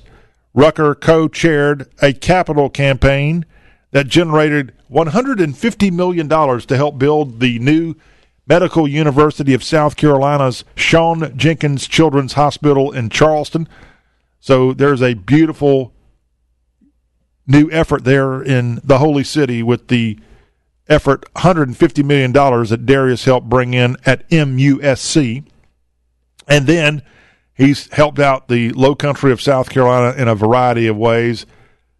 And he's putting the effort into helping others. He also, in South Carolina, for many years now, Darius has held his Monday after the Masters charity golf event in Myrtle Beach. And because of that, it's generated millions of dollars for children's educational programs and the South Carolina Junior Golf Program. Darius Rucker. Now, Darius, since you're such a humanitarian, do me a, a little bit of a favor, a personal favor for me. So uh, I, I don't want to get too. okay, so he has this Monday after the Masters golf tournament every year, just after the Masters golf tournament is held in Augusta, right on the South Carolina border, by the way. And some three hours away on that Monday after the Masters, he has this big event. And he also has college golfers come out to that thing. He will not let Clemson participate in his Monday after the Masters deal. Now, I know South Carolina and Clemson are rivals, but Clemson's a very good golf program, men and women's. And come on, man. Be the bigger guy here, Mr. Humanitarian. Let the rival come out to that at least once every few years. But he's got a ban on Clemson. And I don't like Clemson, but they're pretty good at golf. And I know so because on the women's side, my niece helped them win the ACC title for the first time this past year. And that's how I found out about how Clemson was banned. so come on, uh, be the bigger gamecock here, sir, and uh, and open it up to uh, all of South Carolina's colleges, and and even I mean he has colleges from all over the country represented with this Monday after the Masters. Heck, I think I saw it on the uh, Golf Channel this past year. I, I think it was that tournament. But uh, Darius Rucker, who's a heck of a golfer himself, Mr. Hootie of Hootie and the Blowfish, being recognized for his great humanitarian efforts in all of the country right now. Lainey Wilson is a great lady. I, I can't give her the humanitarian award quite yet, but I tell you what, she's winning an award for working her fanny off, and she would probably tell you her fanny's kind of big but, uh, you know, some of us like big fannies, and I cannot lie. Lainey Wilson has just announced her 2024 tour that she's going to be headlining. As she has put out a statement says, Nothing gets me buzzing like putting on a show and singing along with the crowd. And she's put out the tour dates for Country's Cool Again tour, which makes its debut in Nashville at Ascend Amphitheater on May 31st. Again, she's headlining this thing again. The ticket presale starts Monday. So go ahead and get your tickets now for a bunch of events. Now, let me tell you about some of the southern stops on Lainey Wilson's Country's Cool Again tour. Nashville, May 31st. She'll be performing in Huntsville at the Orion Amphitheater on August the 6th. She'll be in Southaven, Mississippi at the BankPlus Amphitheater at Snowden Grove on August 9th of next year. Rogers, Arkansas. She'll be there August 10th. Then she'll be out west and she will be, let's see, come on, Lainey, come back to the south. She'll be in Lubbock on October 10th, Raleigh, North Carolina on the 18th of October at the Red Hat Amphitheater, Alpharetta, Georgia at the Ameris Bank Amphitheater on the 19th of October, Wilmington, she'll be there in North Carolina at the Live Oak Bank Pavilion on October 20th, and then she'll be in Little Rock at the Simmons Bank Arena November 1st. That might be the biggest uh, concert arena that she's going to be in in the South, it looks like. Charleston, West Virginia at the Coliseum there on the 9th of November. Oklahoma City at Paycom Center on the 7th of November. Then she'll wrap up her tour in her home corner of the state of Louisiana as she'll be back at her alma mater, the University of Louisiana Monroe, with an event there November 15th is when her concert winds up in Louisiana. Lainey Wilson, she's going to be busy. And between all of those dates that I was telling you, she's going to be in other parts of the U.S. and or Canada. So she will be working hard on Country's Cool Again, and she's going to have some people join her as she's out singing songs like Watermelon Moonshine and, and more. So check it out. Lainey Wilson. And looks like she's going to be performing with Jackson Dean and I, I, don't, I don't recognize these people on their hashtag. So sorry, Lainey. Lil Wayne, let's tell you some non country news. Lil Wayne, who is a native of the state of Louisiana, born in New Orleans back in 1982, born Dwayne Michael Carter Jr., also known as Lil Wayne, rapper, singer, songwriter, one of the most influential hip hop artists of his generation. Lil Wayne in the news today, not for making music, not for all the other things that you might see him doing, but he's now joining a major league pickleball team as an investor and as an advisor. Lil Wayne, the Grammy award winning rapper, joining up with the Texas Ranchers pickleball team as a owner and strategic advisor. As he put out in a statement, Lil Wayne said, Pickleball is the moment and I'm excited to be part of the Texas Ranchers ownership group. I've enjoyed watching and couldn't pass up the opportunity to join the team of owners. The Ranchers, not the Rangers, the Texas Ranchers are one of the eight founding Major League Pickleball teams in America. so there you have it. We got uh, a new sport to be tuning in and watching, and Lil Wayne showing up big for this uh, particular franchise. Tara Lipinski news. The Olympic gold medalist has welcomed her first child via surrogate with her husband, Todd Kapostasy. Looks like his last name, not uh, totally sure how to pronounce that, but they got a new baby girl. She broke the news Wednesday on Instagram saying, Meet Georgia Winter. Congratulations to Lipinski, who grew up part of her life in the state of Texas and she won gold competing for the United States Olympic team back in the Olympics of the uh, late 90s is when she was participating. She retired from competing in 1998, it looks like. Tara Lipinski, the Pennsylvania native that did grow up in the state of Texas some of her life as she was around the, I think she was around the Houston area, is where she grew up. But now a mommy. Congratulations. And that is a look at some of our entertainment stories of the day here, covering the South in a way that only y'all can do it. It's the Y'all Show from Lil Wayne to Lainey Wilson. Got you covered. When we come back, we're going to tell you how, with Halloween fast approaching, you can get some free food, some free food, and some maybe some free candy I've got the story thanks to delish.com. That story and that info right around the corner as we wrap up hour two.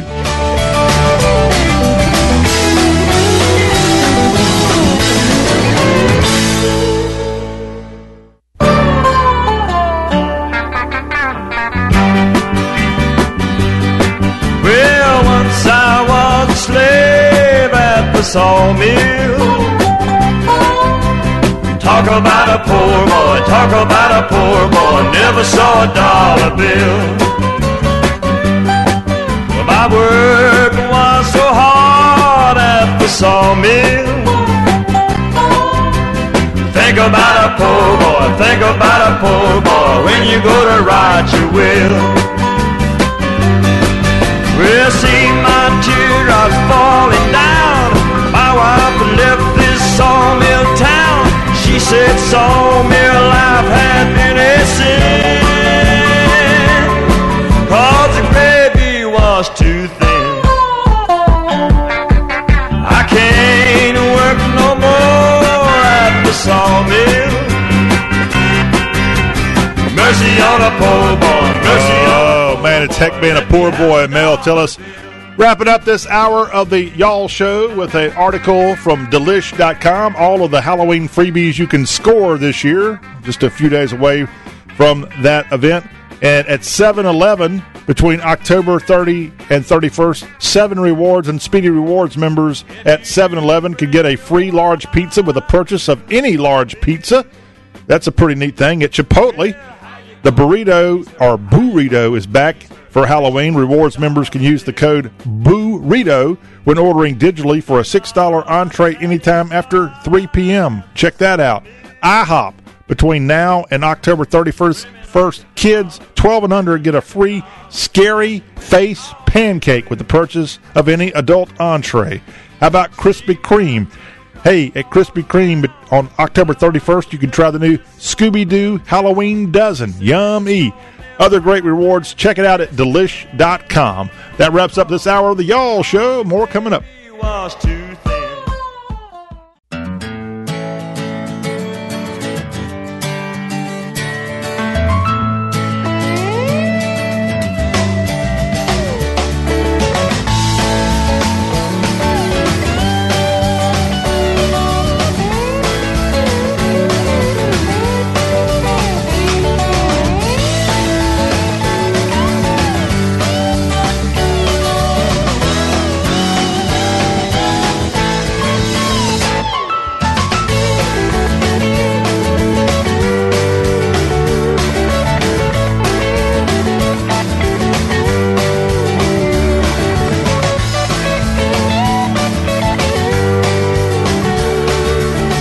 Final hour of the Y'all Show. You can reach us here via text 615 208 4184. You can email us 24 hours a day, M A I L, mail at y'all.com. The general of all things Southern. That would be me, John Rawl. Good to have you back here for our last hour of Thursday's programming. Got a very good hour lined up. We're going to tell you about some festivals going on across the Southeast this weekend. If you want to celebrate sweet potatoes, I've just got the spot to go to. If you want to have a whole bunch of beer, well, I got a nice spot in West Tennessee to send you to this weekend. If you want to enjoy crab cakes, crab cakes and football, that's what Maryland does. Well, guess what? In Maryland this weekend, there'll be the Maryland Crab Cake Fest. I'll tell you what town is hosting that. Plus, there will be a Scottish festival going on. It, ladies, uh, you know, I'm not, I'm not, I'm not very good at the Scottish accent. I guess that's kind of more like how they talk it in uh, Scotland. Uh, Scotland, Scotland, uh, they got the Scottish festival going down in Arkansas this weekend, and then we'll tell you about that in our festivals. What we call festive South. Could I kick into the Southern accent again? Thank you very much. Uh, we got all that coming up in just a few minutes in this final hour of the Y'all Show. And before we get out of here today, we will uh, kind of walk through what's up at y'all.com. Got some great stories there. And I'm working on a story right now that will be posted later today. What is this story all about? It is a story called How to Fight Depression Naturally. so I haven't even read it. The author sent it to me, and I got to post it here when I get off the show here in a few minutes. But uh, how to fight depression naturally is a story that will be posted later today. So you'll be able to maybe read it before I do when we get it posted at y'all.com later. All that right here on the show that shakes the Southland, it's all right here as part of the website, y'all.com, that keeps it Southern. If you are part of the Southern Club, we are your show. Thank you for coming on with our free membership program that we call the Y'all Show. Thank you. And y'all.com too. Don't want to leave them out. Let's dive into our headlines across the Southeast today and an update, sadly, from the state of Maine. The number of people killed has risen. We have been telling you today that at least 16 people that run, according to the governor of Maine, 18 people killed, 13 injured in this shooting at a bowling alley where seven people were shot there. Seven of the uh, 18 killed at the bowling alley. And I think I saw eight were from the restaurant. And then there were a few other places where people were killed in this terrible shooting from Wednesday night in Lewiston, Maine, the second largest city in the state of Maine, and a armed gunman, 40-year-old Robert Card, has gone in and killed people in this what would be normally a quiet Maine, New England town, and 18 people have now lost their lives and a massive search underway to find Card. His car has been found, but officials continue to search for him. And he had actually been committed to a mental health facility for two weeks in the summer, back in the summer of this year. And somehow, this man who has had service in our military was in the Maine National Guard, went in on a shooting spree and shot up the Spare Time Recreation Bowling Alley, as well as Schemengees Bar and Grill, and a uh, just unfortunate Wednesday evening. This happened right around 7 p.m. Eastern Time when the shooting started. And a, real unfortunate incident in the state of Maine. The governor, Janet Mills, released a statement where people are supposed to be sheltering. Gov- governor asking for cooperation. The federal government and Joe Biden, who spoke by phone to Governor Mills, has offered full federal support in the wake of this horrific attack. That in a White House statement, the words to Governor Janet Mills of the state of Maine. Maine in 2022 had 29 homicides in the entire state. And just in one evening, 18 people at least have been killed in this mass shooting Wednesday. Maine does not require permits to carry guns, and the state has a long standing culture of gun ownership that is tied to its traditions of hunting and sport shooting. So I don't think that has anything to do with why a, a person who obviously has mental problems goes in and, and does what he does with a a mass shooting incident, and that's what we had. This was the 30, I think it's 36th mass shooting this year, according to Northeastern University. Our thoughts with the New England community in Maine with this terrible tragedy. 18 people now killed, 13 more injured, according to the latest reports out of Maine today. On Capitol Hill Wednesday, Shreveport, Louisiana's Mike Johnson, selected as U.S. House Speaker. Had a unanimous vote on the Republican side, 220 voted for him. All Democrats voted for Hakeem Jeffries. In the end, the 220 and that unanimous support enough to get Johnson the speakership. The 51 year old lawyer will now try to lead the country from the congressional side and a lot of pressure on him. There's only a handful of weeks before Congress needs to act on a potential government shutdown and to avoid a government shutdown. He's got that going on. He's got to lead Congress in terms of what to do with funding a Ukraine war, what to do with funding the Israel Hamas war that's going on, also helping allies like Taiwan try to avoid them from being taken over by China. An important job. And now a Southerner, Mike Johnson, has the reins of Congress as House Speaker. Congratulations, sir. Other headlines of the day to tell you about here on the Y'all Show. Want to let you know about how the Attorney General of Tennessee is now suing the federal government over an abortion rule that is blocking funding for the volunteer state. The Tennessee Attorney General is Jonathan Skrmetti, and he has filed a complaint in the U.S. District Court in Knoxville, and he's seeking to overturn the U.S. Department of Health and Human Services decision, a decision that requires clinics to provide abortion referrals due to the current ban on abortions in states like Tennessee. Skrmetti, in a statement, said that we are suing to stop the federal government from playing politics with the health of Tennessee women. Our lawsuit is necessary to ensure that Tennessee can continue its 50 year record of successfully providing these public health services to its neediest populations. No response from an HHS spokesperson on this matter. Earlier in 2023, the state of Tennessee was disqualified from receiving millions of federal dollars offered through a family planning program known as Title 10, as the volunteer state has been a recipient of the program since it was launched back in 1970, and it recently collected around $7.1 million annually to help nearly 100 clinics provide birth control and basic health care services mainly to low income women, many from minority communities. But now the program has become entangled with the increasingly heated fight over abortion access. And Tennessee's Attorney General Skrmetti fighting hard against the federal government.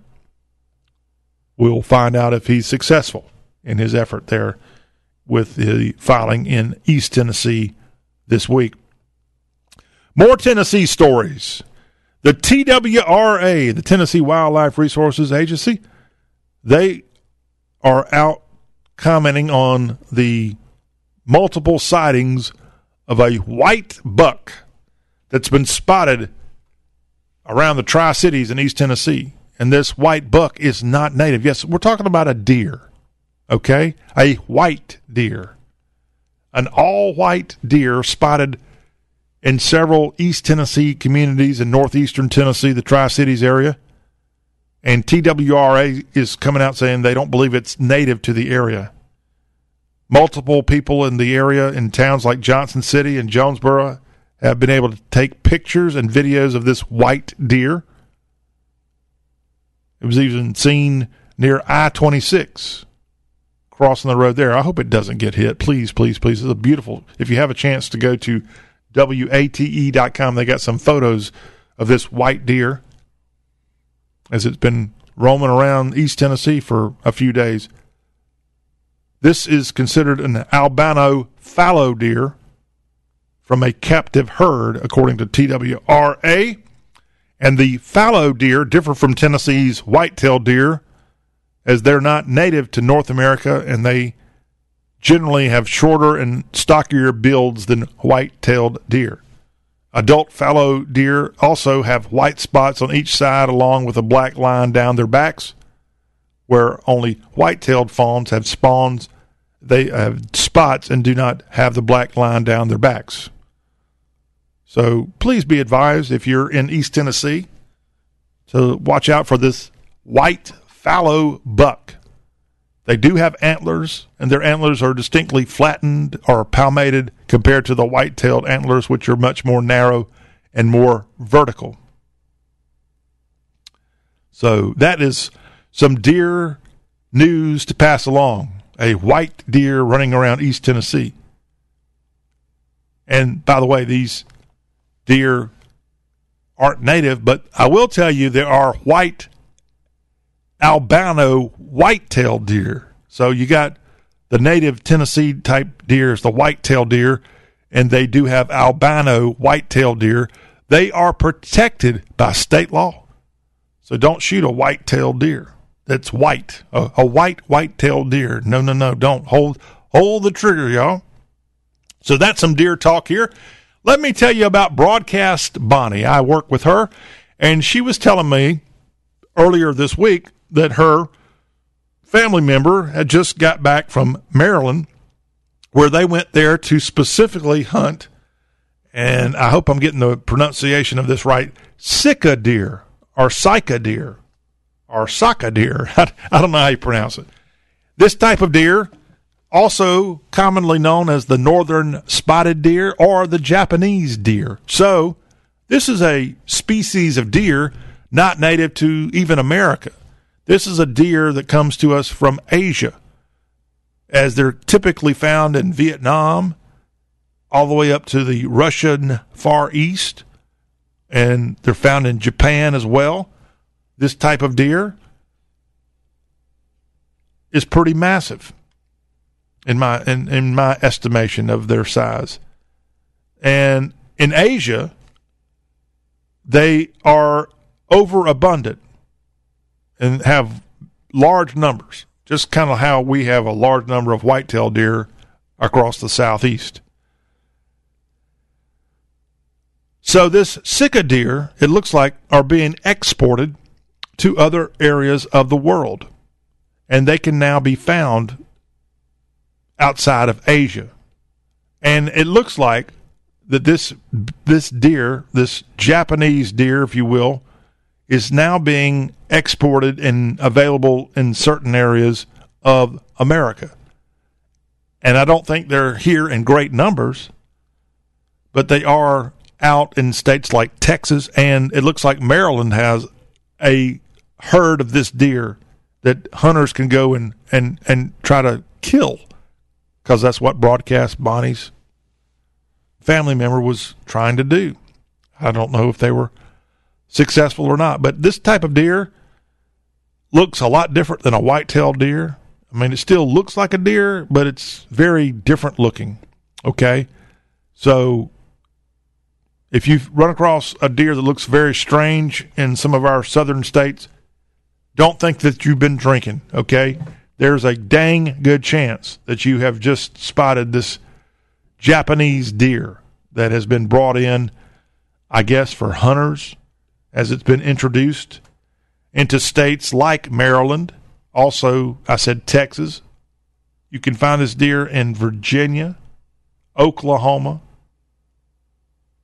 and several Midwestern states like Michigan and Pennsylvania even has this state uh, has this type of deer brought out and and brought in. So be uh, be advised, be advised, as they must make for a good a good hunt. The Sika deer, Sika deer, Sikkim deer. That's what I'm going to call it. And uh, check it out, all you hunters. There you have it. Some deer talk to wrap up our news headlines for this Thursday. When we come back, we're going to go to the festivals of the Southeast. Just our Festive South feature. We will tell you some great events going on across the Southeast this very weekend. The perfect weekend before Halloween to go catch a great fall festival, y'all. We'll have that information. We'll tell you about drinking beer this weekend in Jackson, Tennessee. We'll tell you about how you can go to Arkansas and get your Scottish kilt on. Yes, you could do that this weekend. Also, in our headlines today, we'll tell you how you can have crab cakes in Maryland and so many other cool things to do across the Southeast this weekend with our great festivals. That's right ahead on Y'all powered by y'all.com, the South's homepage. Hang on.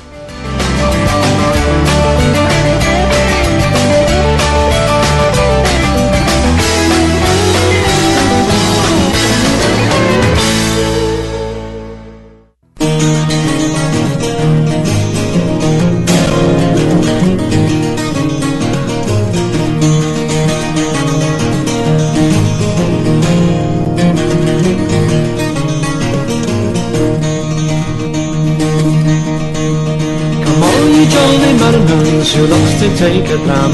I'll tell you of a rubber boat who over the sea then come. He's known to land until the king in the 11th of July.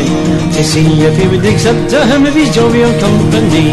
Oh no, no, son, the king this thing can never be. For I fear you are a rumble robber on the sea. He has built a bonny ship and set it on the sea. With four and twenty marines to guard his bonny ship way.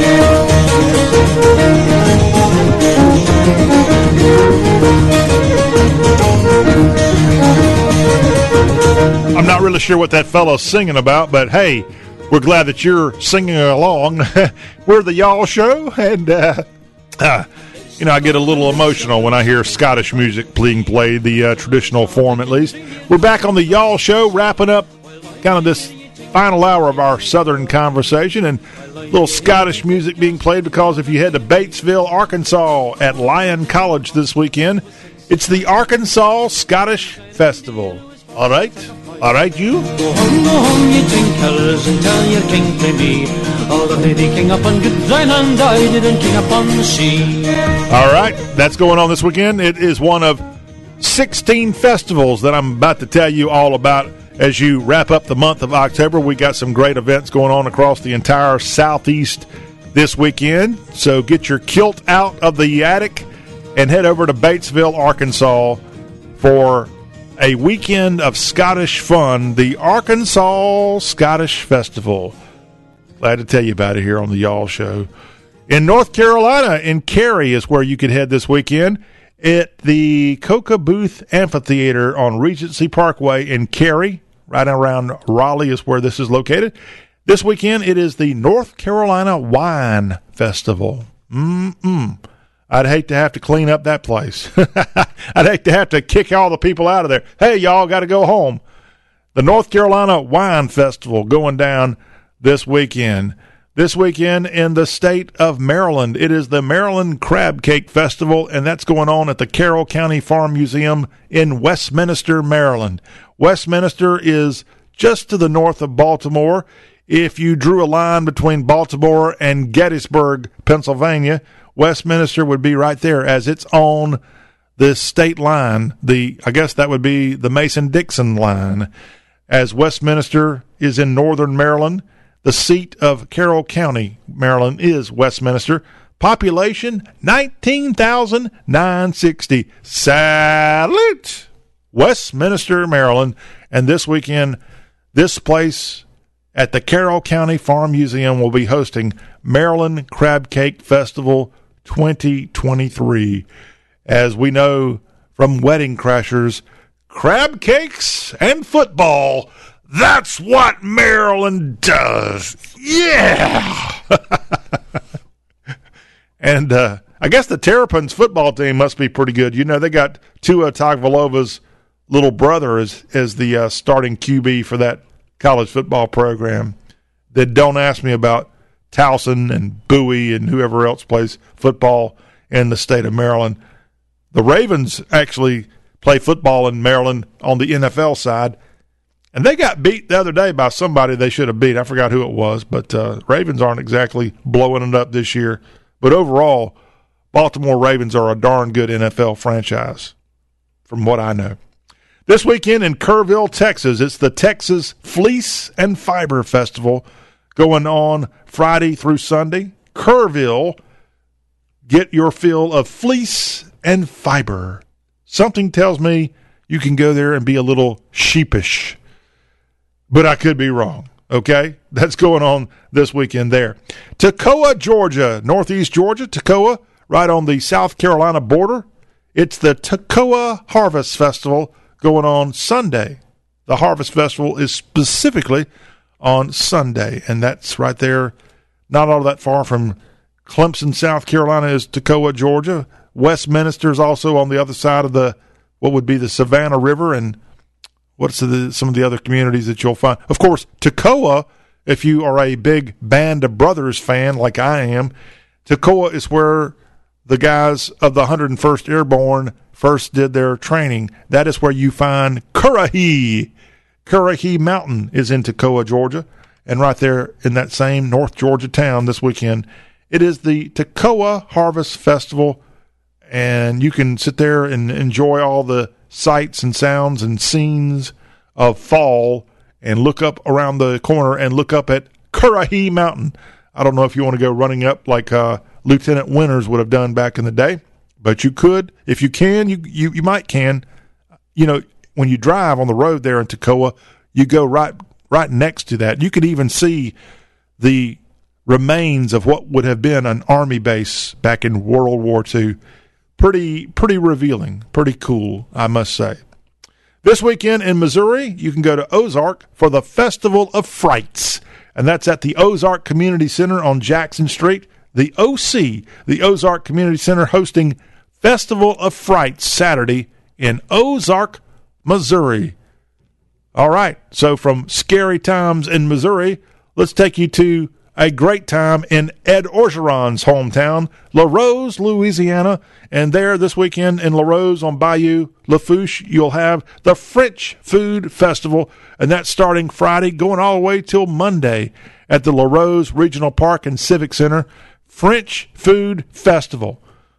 I wonder if crawfish are considered French food. I'm not sure, but uh, I bet you they'll have some French food and, and they'll, uh, they'll have some crawfish in that French food celebration in Larose, and that's going on this weekend. Not food, but trees will be celebrated in Perry, Florida this weekend at the Perry Taylor Chamber of Commerce. There will be on Jefferson Street the Florida Forest Festival in Perry, Florida. So, yes, trees and the lumber industry, a big deal in the state of Florida. And it will be celebrated Saturday in Perry, Florida with the Florida Forest Festival. In Hamilton, Alabama, Northwest Alabama this weekend, get ready for the Buttahatchee River Fall Fest at the Hamilton Area Chamber of Commerce. And that's on First Street Southwest, right in the middle of Hamilton in northwest Alabama. Right on Interstate 22 now is where you'll find Hamilton. About uh, uh, a little closer to Tupelo than it is to Birmingham, but it's on the stretch of road that connects Birmingham to Memphis, and Tupelo's on that on that stretch of road. So is Hamilton, Alabama. And this weekend, the Buttahatchee River Fall Fest goes down. Now, more about the Buttahatchee, because I don't want to be the butt of your joke, okay? The Buttahatchee is a tributary of the Tombigbee River, and it flows for about 125 miles in northwest Alabama and in northeast Mississippi. And again, it dumps out into the Tombigbee ultimately, and it's part of the watershed of the Mobile River, which then flows into the Gulf of Mexico. This river rises in Winston County, which is not where Hamilton is. Ham- Hamilton, Alabama, is actually the county seat of Marion County in Alabama. And this Buttahatchee River rises in the town of Delmar, Alabama, and then it flows west through Marion County, where you have Hamilton, and then it starts heading over toward Mississippi as it goes southwest through Lamar County and then into Monroe County in Mississippi. That's Amory and Aberdeen is some of the communities of Monroe County, Mississippi. Then it ultimately flows down into Lowndes County, and that's Columbus, Georgia, uh, Columbus, Mississippi, rather. Columbus, Mississippi is Lowndes County, and then the Buttahatchee joins the Tom Tombigbee near the Columbus Air Force Base in Mississippi. That's just to the northwest of Columbus, Mississippi, is where that Air Force Base is located. Buttahatchee and the Tombigbee, they marry there, and then the uh, water just keeps on flowing down to the Gulf. By the way, the name Buttahatchee is not some kind of offensive term, y'all. The Buttahatchee is a Choctaw word for sumac river. And what is a sumac? A, uh, if you don't know what that is, a sumac is a, a shrub or small tree that evidently has been found in this river. And it's got uh, lots of leaves on it, little small leaves clustered up there. And the I guess at the time of the early settlers, they heard the Choctaws talking about this river that's got a bunch of small trees, sumacs in it, and that's where the term Buttahatchee comes from. So some good Choctaw history for you in our coverage of what's going on in Hamilton, Alabama this weekend. It's the Buttahatchee River Fall Fest, and good information about this river in the heart of Dixie, and it also flows into the Magnolia State of Mississippi, too. Don't want to leave them out. Elsewhere in our celebration of festivals across the Southeast this weekend, in addition to Alabama Rivers, we also will be celebrating in Lawrenceburg, Kentucky. It's the Boots and Bourbon Nashville Songwriter Festival. And that's taking place at the barn at McCall Springs in Lawrenceburg, Kentucky. Among the Songwriters from Music City making their way to Lawrenceburg, Kentucky this weekend for the Boots and Bourbon Nashville Songwriter Festival. The Warren brothers will be there. I remember these guys. They were on Epic Records. A, I guess they would be twins, identical twins, the Warren brothers, and they had some mild success as solo artists. They've had better success, I think, as songwriters. But they'll be there alongside an artist or songwriter more than artist Lee Thomas Miller, who is a native Kentuckian. And I'm going to tell you more about them, uh, Lee Thomas, in just a second. But I don't like to be stumped. The Warren brothers had a couple of songs out, again, as I said, on Epic Records back in the late 1990s. And I'm looking to see which one of these was their best song. I guess Move On got the number 17 on the chart back in the year 2000. Move On from the Warren Brothers. That was their highest charting song for this pair of twins that were on the barely famous reality TV series. Natives of Florida, the Warren Brothers. They'll be at this Boots and Bourbon Nashville Songwriter Festival. And then you'll also have, as I said, Kentuckian Lee Thomas Miller. Now, Lee Thomas Miller's had a great run as a songwriter, as he's had seven number one songs, songs like Joe Nichols' The Impossible. He also penned I'm Still a Guy and Perfect Storm by Brad Paisley. He wrote You're Gonna Miss This, which is an incredible song from Trace Atkins. Wrote that one. He wrote I Just Want to Be Mad by Terri Clark, Southern Girl by Tim McGraw, and just tremendous success as a songwriter. And a couple of his songs were nominated for Best Country Song at the Grammys. Those songs, You're Gonna Miss This, The Impossible from Joe Nichols, and then In Color, a song he wrote for Jamey Johnson. Those were all nominated. I don't think they won, but what a songwriter in we have in Lee Thomas Miller. He also co-wrote "Whiskey and You" with Chris Stapleton, and that's on his 2016 album "Traveler." And Lee Thomas Miller, Warren Brothers, and others are all going to be part of Lawrenceburg, Kentucky's Boots and Bourbon Nashville Songwriters Festival. That's Saturday evening at the barn at McCall Springs in the little community of Lawrenceburg, not the one in Tennessee this time now. Go up to Kentucky if you're down in Tennessee for this great little event taking place this weekend. Elsewhere in our celebrations of what we call Festive South, some fun places for you to consider going this weekend. How about packing the car up and heading out to Oklahoma for the Sorghum Festival?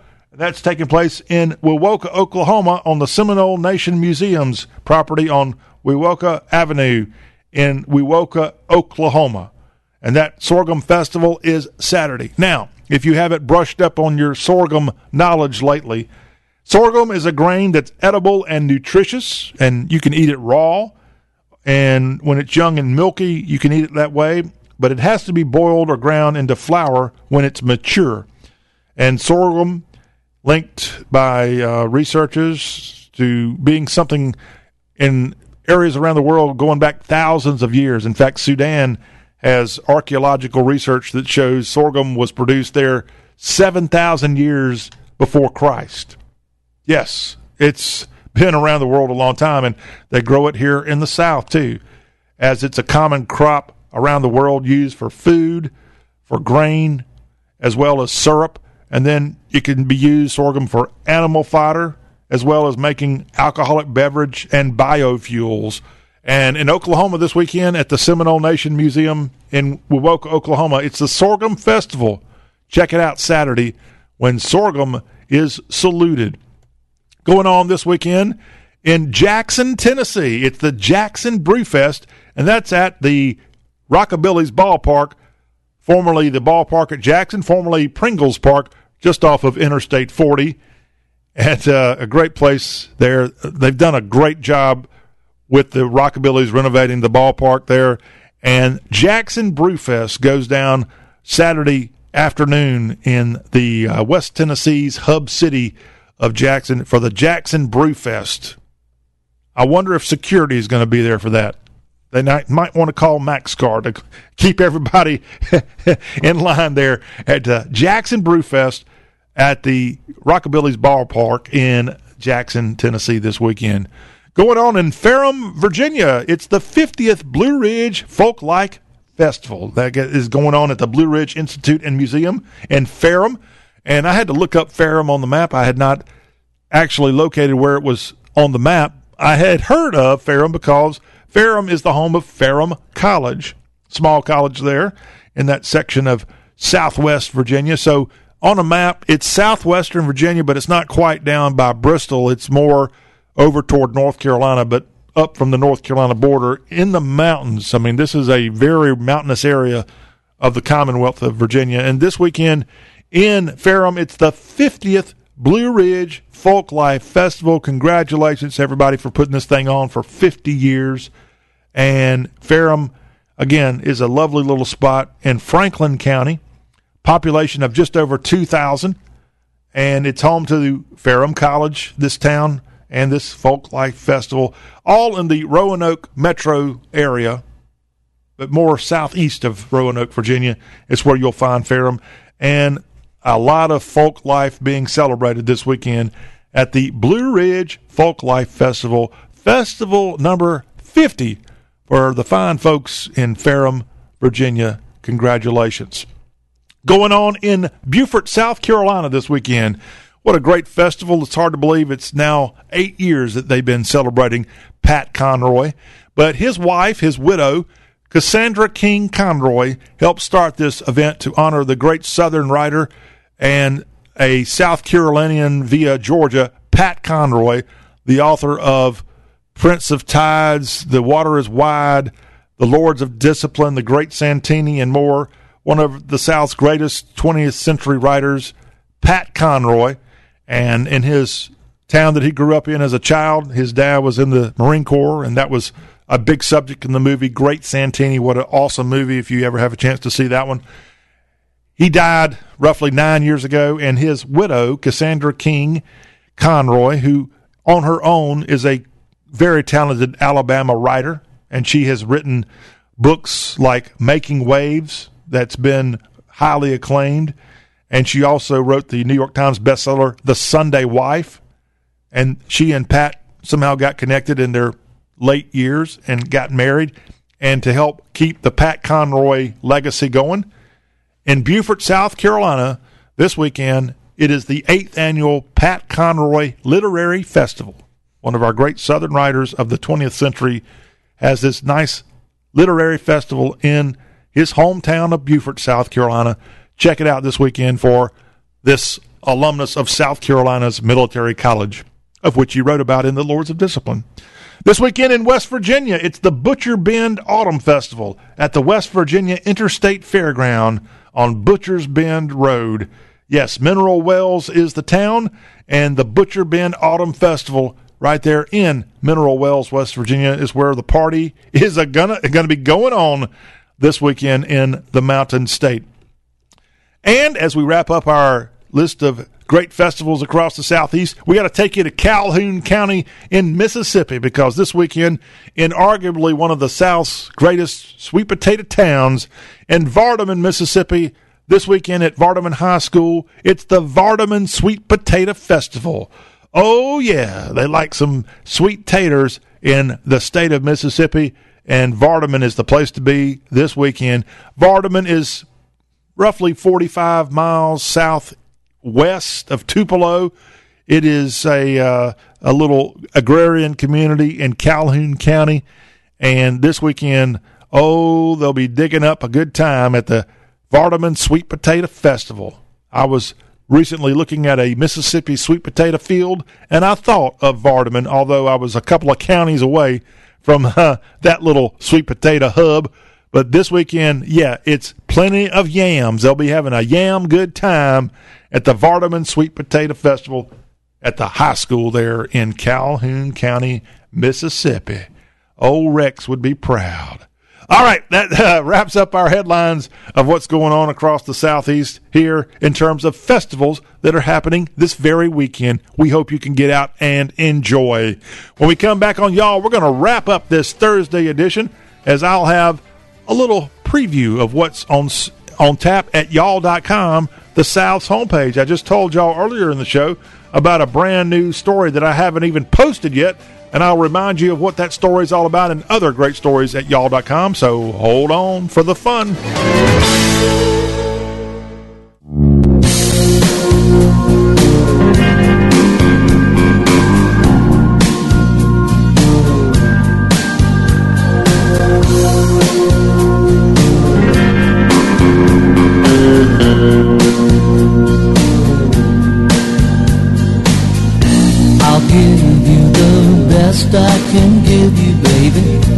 That's all I can give. And we'll live it the best we can live it, baby, as long as we live. What kind of love never turns you down? What kind of love lifts you off the ground, turns your life around? What kind of love makes you go out in the wind and the driving rain? What kind of love runs through your heart with a pleasure so close to pain? What kind of love? Only this love that I have. We're wrapping up this Thursday Y'all show with a little Rodney Crowell music. And when I grow up, I want to have Rodney Crowell's hair and his ability to write awesome songs, too. We're going to wrap things up with a little preview of what's at the homepage of the South, y'all.com. And when I get off the air here in a second, I got to go post a story at y'all.com. It's from Marshall Bone, and it's titled How to Fight Dementia, or rather, How to Fight Depression Naturally. Okay? And Marshall has pinned this story, and I promised him I would get it up today. So, hey, John, get to work. How to Fight Depression Naturally. You can read this article at y'all.com later today. Also, we have a great Donna Fargo feature up there. We also have on the homepage of the South the best fishing destinations in the South, as well as mapping road trips with kids across the South. All that on y'all.com. Boom, boom, boom, boom. Four little characters on the keyboard. Y A L L dot com. You can find it. Check it out. That wraps up our Thursday Y'all show. We'll see you back here Friday for a whole lot of fun. Thanks for listening.